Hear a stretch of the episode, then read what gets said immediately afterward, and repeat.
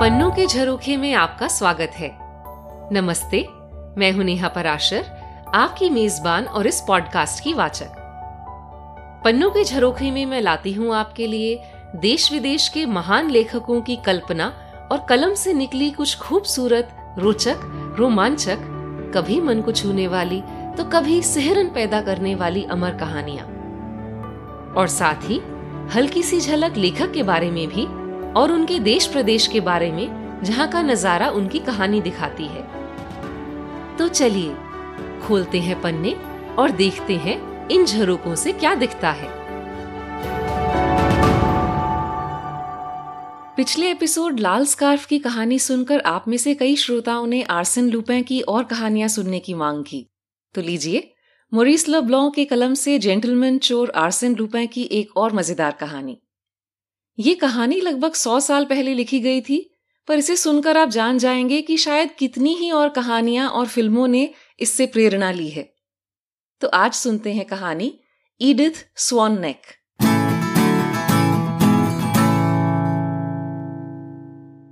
रानी हंसिनी, पहला भाग।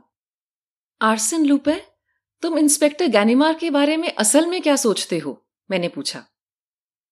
मैं इंस्पेक्टर की बहुत इज़्ज़त करता हूँ, दोस्त। इज़्ज़त करते हो? तो सबके सामने उसकी खिल्ली उड़ाने का कभी कोई मौका क्यों नहीं छोड़ते? ये मेरी बुरी आदत है, और मुझे इस पर अफसोस भी है। पर क्या करूँ, दुनिया का यही दस्तूर है। ये देखो, ये एक शरीफ डिटेक्टिव है, और ऐसे कई और शरीफ कर्तव्यबद्ध लोग हैं जो कानून की हिफाजत करते हैं, जो हमें सुरक्षित रखते हैं। जो हमारे, तुम्हारे जैसे ईमानदार लोगों के लिए अपनी जान जोखिम में डालते हैं और जिन्हें हमसे बदले में बस खिल्ली या मज़ाक ही मिलता है। ये कोई बात हुई? वाह, लूपे, तुम तो एक शरीफ टैक्स देने वाले नागरिक की तरह बात कर रहे हो। तो और मैं क्या हूँ? ये सही बात है कि औरों की संपत्ति के बारे में मेरे विचार कुछ अलग हैं और अपनी संपत्ति के बारे में कुछ और।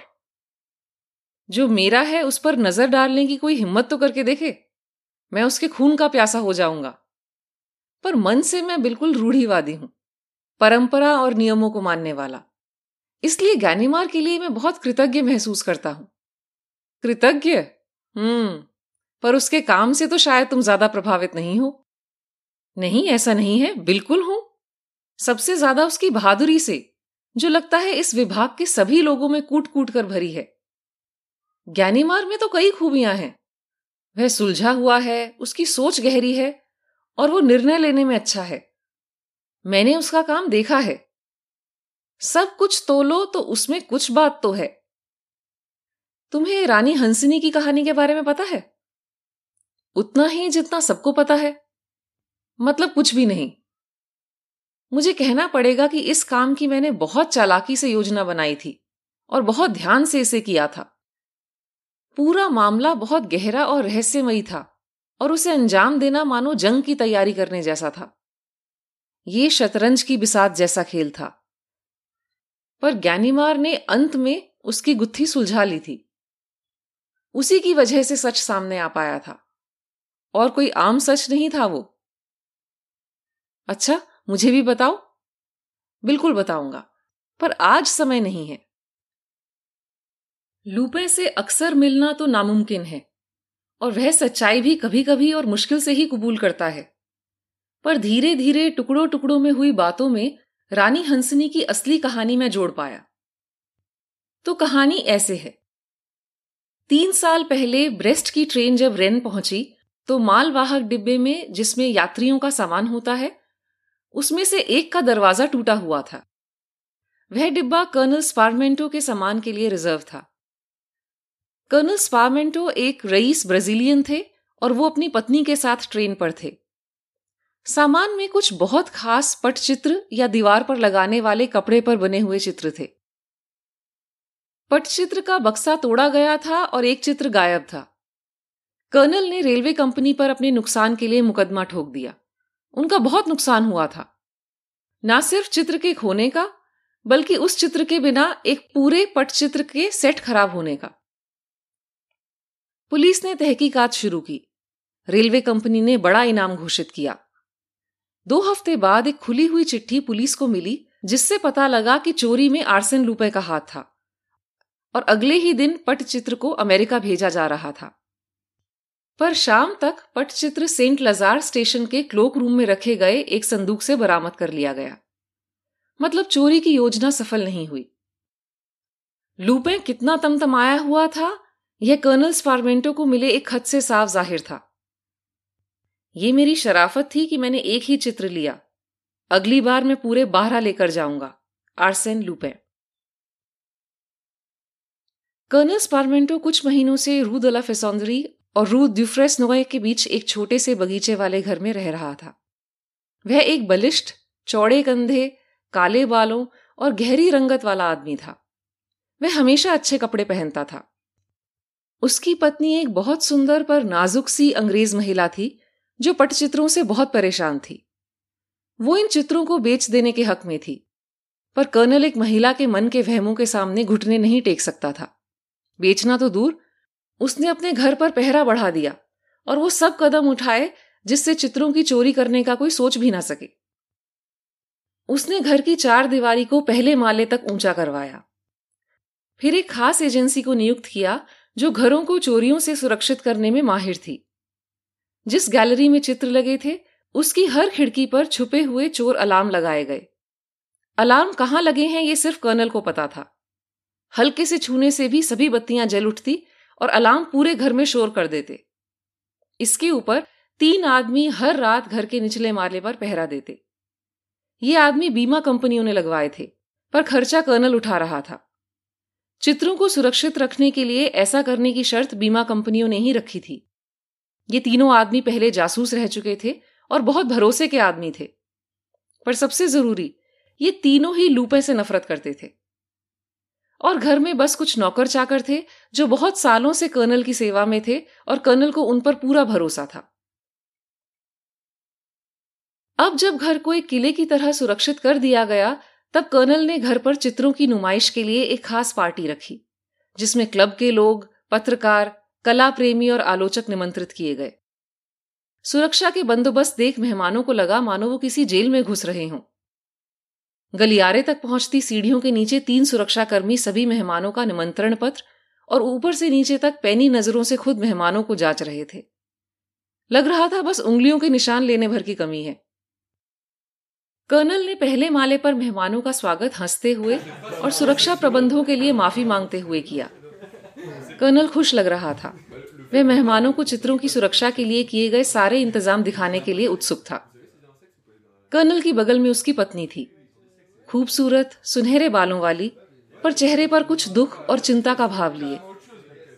ऐसा भाव जो किस्मत से डरे हुए किसी अनिष्ट की आशंका से बोझल किसी चेहरे पर होता है। जब सब मेहमान आ गए, तब घर के बगीचे के गेट बंद कर दिए गए। अब सब गलियारे के बीच के कक्ष में थे, जहाँ तक आने के लिए उन्होंने दो स्टील के दरवाजे पार किए थे। इस कमरे की खिड़कियाँ भी लोहे की सलाखों और शटर से बंद कर दी गई थी। इस कमरे में वो बारह बेशकीमती चित्र थे। चित्र नायाब थे। वे सुप्रसिद्ध बायु पटचित्रों से प्रेरित थे। चित्रों में नॉर्मन विजय की कहानी के प्रसंगों का वर्णन था। ये चौदहवीं सदी में अरास के प्रसिद्ध बुनकर जेहान ग्रोसे द्वारा बनाए गए थे। इनकी खोज 500 साल बाद एक पुरानी हवेली में हुई थी।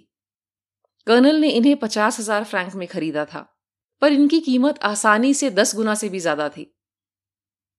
बारह के सेट में सबसे खास पटचित्र वह था जो आर्सेन लूपे ने चुराया था, और शुक्र है जो वापस भी मिल गया था। यह चित्र हेस्टिंग्स की लड़ाई में रानी हंसिनी का था जो अपने प्रियतम राजा हैरोल्ड के मृत शरीर को ढूंढ रही है।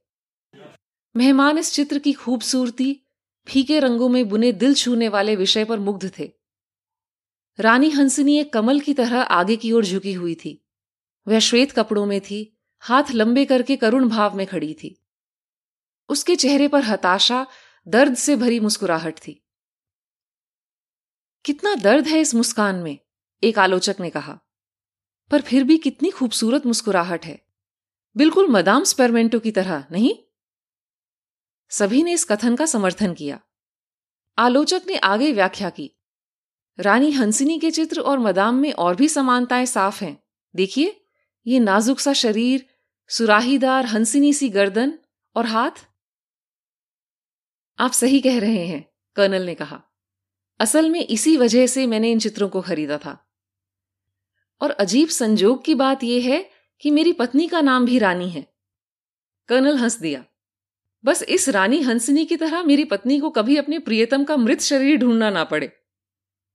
कर्नल ने तो बात मज़ाक में कही थी, पर मेहमानों में से कोई नहीं हंसा।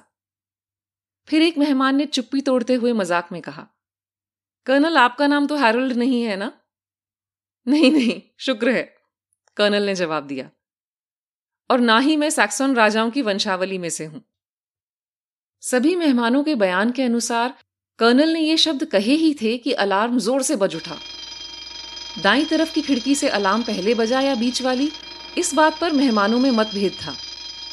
अलार्म की आवाज़ से चौंक कर मदाम स्पेरमेंटो ने अपने पति का हाथ पकड़ लिया। ये ये क्या हुआ? मेहमान स्तब्ध खड़े थे और खिड़कियों को घूर रहे थे, जिस तरफ़ से अलार्म बज रहा था। कर्नल ने कहा, ये ये क्या हुआ? मुझे कुछ समझ नहीं आ रहा।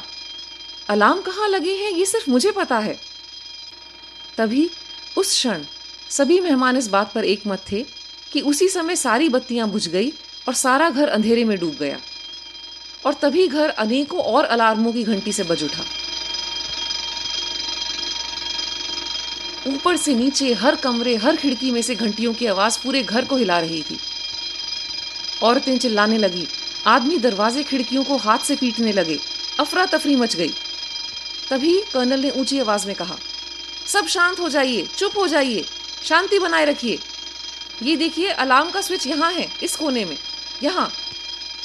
कर्नल भीड़ में से रास्ता बनाते हुए कमरे के कोने तक पहुँचा।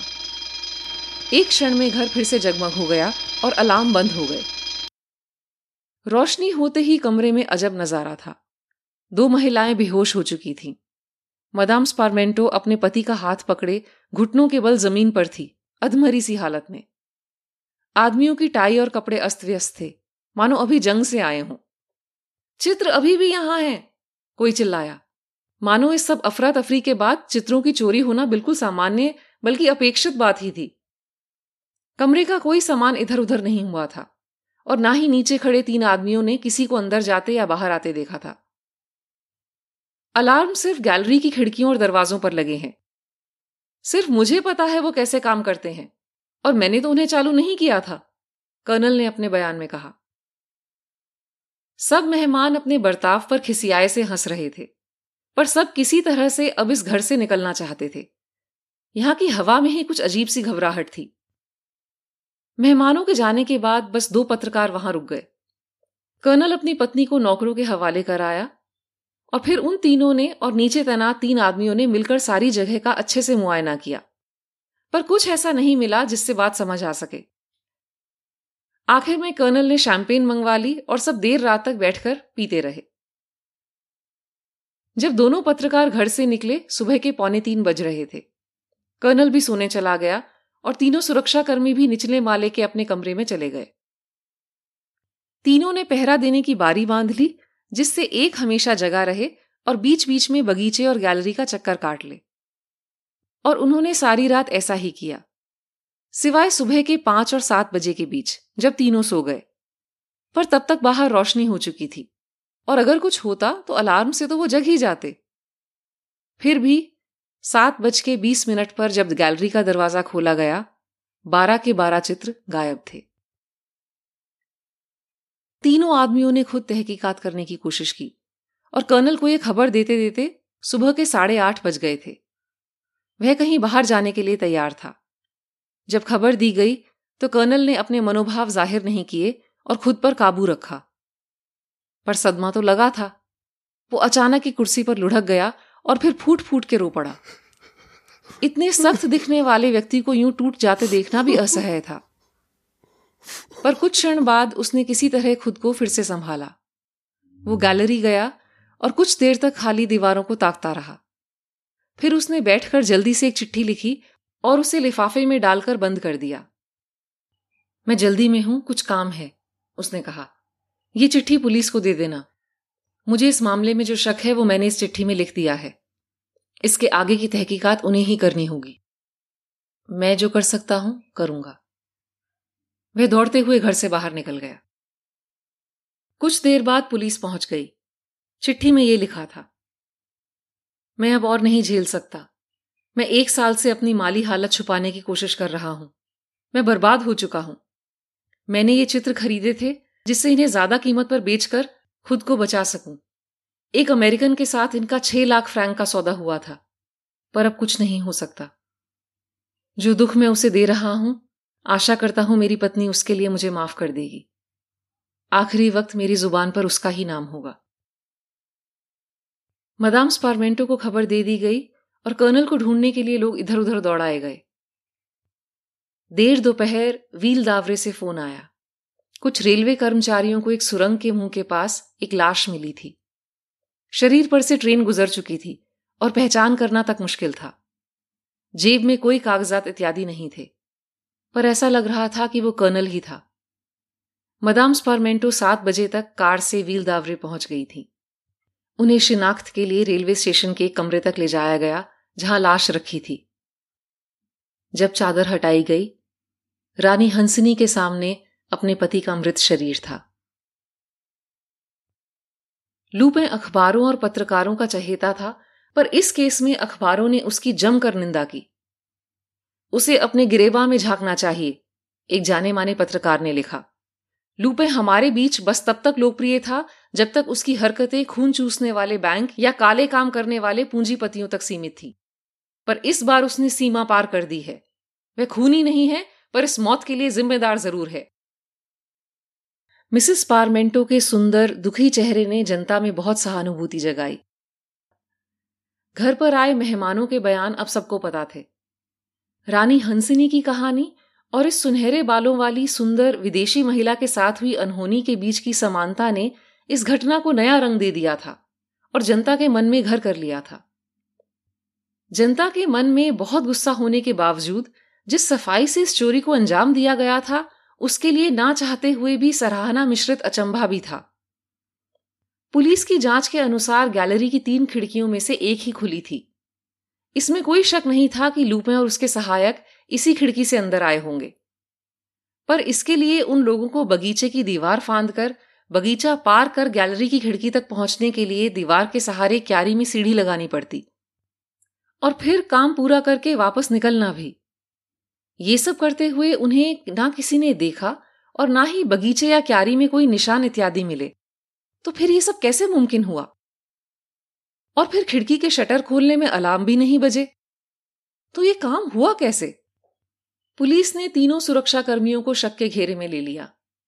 पर उनके बारे में हर तरह की तहकीकात करने के बाद जज को उनके खिलाफ कुछ नहीं मिला और उन्हें बाइज्जत बरी कर दिया गया।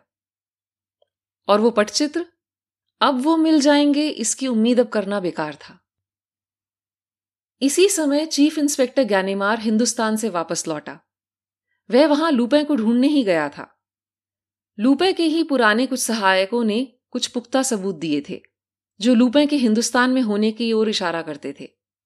ज्ञानीमार को लगा कि उसे हिंदुस्तान में पीछा करने के लिए भेजना भी लूपे की ही चाल थी, जिससे वह ज्ञानीमार को कुछ समय के लिए रास्ते से हटा सके और चित्रों की चोरी कर सके। ज्ञानीमार ने दो हफ़्ते की छुट्टी ले ली और बदाम स्पारमेंटो से मिलकर उन्हें आश्वासन दिया कि वह उनके पति की मौत का बदला ज़रूर लेगा। मदाम स्पारमेंटो इतनी संतप्त थी कि बदले की बात सुनकर भी उनका दुख कम ना हुआ। उन्होंने तीनों सुरक्षा कर्मियों को अब हटा दिया था और घर में बस अब एक नौकर और रसोई और घर की देखरेख करने के लिए एक बूढ़ी नौकरानी थी। मदाम स्पारमेंटो अपने ही कमरे में रहती थी और ज्ञानीमार को जो वो करना चाहे उसकी खुली छूट थी। ज्ञानीमार ने निचले माले पर डेरा डाल दिया और बहुत गहराई से तहकीकात फिर से शुरू की। उसने आस पड़ोस के लोगों से पूछताछ की, कमरों को जांचा और कम से कम तीस चालीस बार चोर अलार्म बजा बजा कर देखा। दो हफ़्ते पूरे होने के बाद उसने छुट्टी बढ़ाने की अर्जी दी। डिटेक्टिव सर्विस का चीफ उस समय मिसयू दुदुई था। वह ज्ञानीमार से मिलने आया तो ज्ञानीमार गैलरी तक जाती हुई एक सीढ़ी के ऊपर चढ़कर बैठा था। उसने कबूल किया कि अभी तक उसे कोई सफलता हासिल नहीं हुई है। दो दिन बाद जब मिस्यू दुदुई फिर से गानीमार से मिला तब वह किसी गहरी सोच में मगन था। उसके सामने कई अखबार फैले हुए थे। दुदुई द्वारा पूछे जाने पर ज्ञानीमार बस कुछ बड़बड़ाया। मुझे कुछ नहीं पता। बिल्कुल कुछ नहीं। पर कुछ है जो मुझे परेशान कर रहा है। पर पर वो इतना अजीब ख्याल है। और उससे गुत्थी सुलझ नहीं, बल्कि और उलझ रही है। तो? तो चीफ, आप बस थोड़ा और सब्र करें। मुझे अपने तरीके से काम करने दें। पर अगर मैं आपको किसी भी दिन फ़ोन करता हूँ, चाहे बिल्कुल अचानक से, आप तुरंत टैक्सी पकड़कर आ जाएँ, बिना एक भी पल गवाएँ। इसका मतलब होगा मैंने रहस्य सुलझा लिया है। अड़तालीस घंटे गुजर गए। फिर एक सुबह मिस्यू दुदुई को तार मिला। मैं लील जा रहा हूँ, गैनीमार। अब ये आदमी लील क्या करने जा रहा है? दुदुई ने सोचा। एक दिन और निकल गया। और फिर दूसरा। पर मिस्यू दुदुई को गैनेमार पर पूरा भरोसा था। वह उसे जानता था। ये ऐसा आदमी नहीं जो बेकार में किसी छोटी सी बात से उत्तेजित हो जाए। वो जो कर रहा है, उसके पीछे ज़रूर कोई वजह होगी। दूसरे दिन शाम को मिस्यू दुदुई के पास फ़ोन आया। चीफ, गैनिमार बोल रहा हूँ। दोनों जासूस सतर्क थे। दोनों ने एक दूसरे की पहचान कर पक्का किया कि दूसरी तरफ़ का व्यक्ति कौन है। फिर गैनीमार ने जल्दी से कहा, दस लोग चीफ, इसी वक्त, आप खुद भी आना। तुम कहाँ हो? मैं स्पारमेंटो निवास पर हूँ, निचले माले से बोल रहा हूँ, पर आपको बगीचे के गेट के बाहर मिलूँगा। ठीक है, मैं तुरंत आ रहा हूँ, टैक्सी से। हाँ पर टैक्सी घर से पचास गज दूर छोड़ देना। आपकी सीटी के इशारे पर मैं दरवाज़ा खोल दूँगा। जैसा ज्ञानीवार ने कहा था, वैसे ही सब किया गया। आधी रात के बाद, जब घर की सब बत्तियाँ बुझ गई तब ज्ञानीमार चुपचाप बाहर सड़क पर आ गया। दुदुई आदमियों के साथ वहाँ था। दोनों ने जल्दी जल्दी कुछ विचार विमर्श किया और आदमियों को घर के चारों ओर तैनात कर दिया। फिर दोनों बिल्कुल चुपचाप वापस घर में आ गए और बगीचा पार करके पूरी सतर्कता से अंदर आ गए। ये सब क्या चल रहा है ज्ञानीमार? हम ऐसे चोरों की तरह यहाँ क्या कर रहे हैं? ज्ञानीमार को इस तरह उत्तेजित दुदू ने कभी नहीं देखा था। उसकी आवाज़ तक काँप रही थी। क्या कुछ खास खबर है, गैनीमार? हाँ, चीफ, इस बार। मैं खुद यकीन नहीं कर पा रहा, पर अब मैं सच्चाई जानता हूँ। चाहे बात कितनी भी अजीब हो, पर सच है, बिल्कुल सच।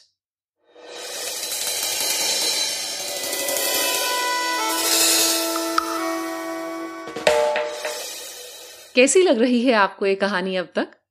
आशा करती हूँ पसंद आ रही होगी।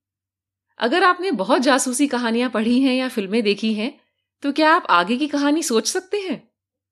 ऐसी क्या बात थी जो इंस्पेक्टर ज्ञानीमार इतना उत्तेजित था? कुछ अनुमान लगा सके तो मुझे ईमेल करें। और अगर आपको पन्नों के झरोखे का साथ पसंद है तो शो डिस्क्रिप्शन में दिए गए पेमेंट लिंक द्वारा इस शो को सपोर्ट भी करें। कहानी का दूसरा और अंतिम भाग जल्द ही लेकर आऊँगी। तब तक के लिए इजाज़त चाहती हूँ।